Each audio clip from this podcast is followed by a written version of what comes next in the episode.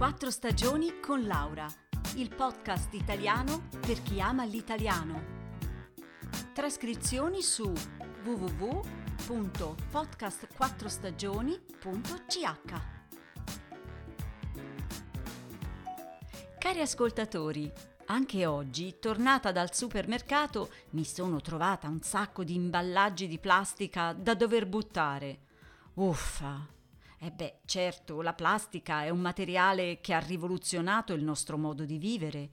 Senza, oggi, il nostro mondo sarebbe impensabile. La plastica infatti è funzionale, leggera, impermeabile, resistente, trasparente. Però, però, la plastica ha invaso il nostro pianeta, la troviamo dappertutto. E quindi, quando è troppo, è troppo. I titoli dei giornali di questi ultimi mesi, devo dirlo, sono molto inquietanti, fanno impressione. Vi cito un titolo: Mediterraneo di plastica.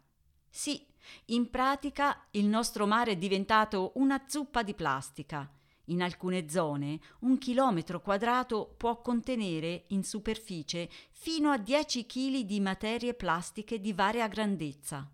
I più pericolosi sono i cosiddetti microframmenti, pezzettini piccolissimi di pochi millimetri. A finire in acqua, purtroppo, sono soprattutto i rifiuti della nostra vita di tutti i giorni, che invece di essere gettati negli appositi cestini, finiscono nei fiumi e nei mari in tutto il mondo. La più grande isola di plastica si trova nell'Oceano Pacifico del Sud, a largo di Cile e Perù, e ha una superficie di più di 2 milioni di chilometri quadrati, cioè è grande otto volte l'Italia. Pazzesco!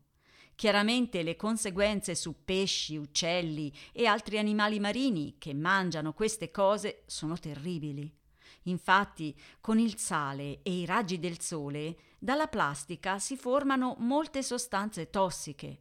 Ma poi, senza saperlo, la plastica la ingeriamo anche noi, per esempio quando mangiamo il pesce o beviamo l'acqua perché purtroppo si trova anche nell'acqua da bere.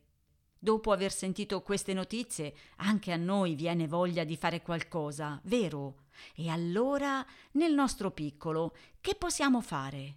Beh, prima di tutto, la cosa più importante, non lasciamo mai rifiuti in giro, soprattutto vicino a laghi, fiumi o al mare. E poi, per fare la spesa mm, possiamo prendere borse di stoffa da lavare e usare più volte. In molti paesi, per fortuna, posate, piatti e bicchieri in plastica usa e getta sono già proibiti. Cerchiamo di usare materiali naturali per le cose di tutti i giorni. Per esempio, hm, attenzione alle creme cosmetiche o allo shampoo, al bagno schiuma.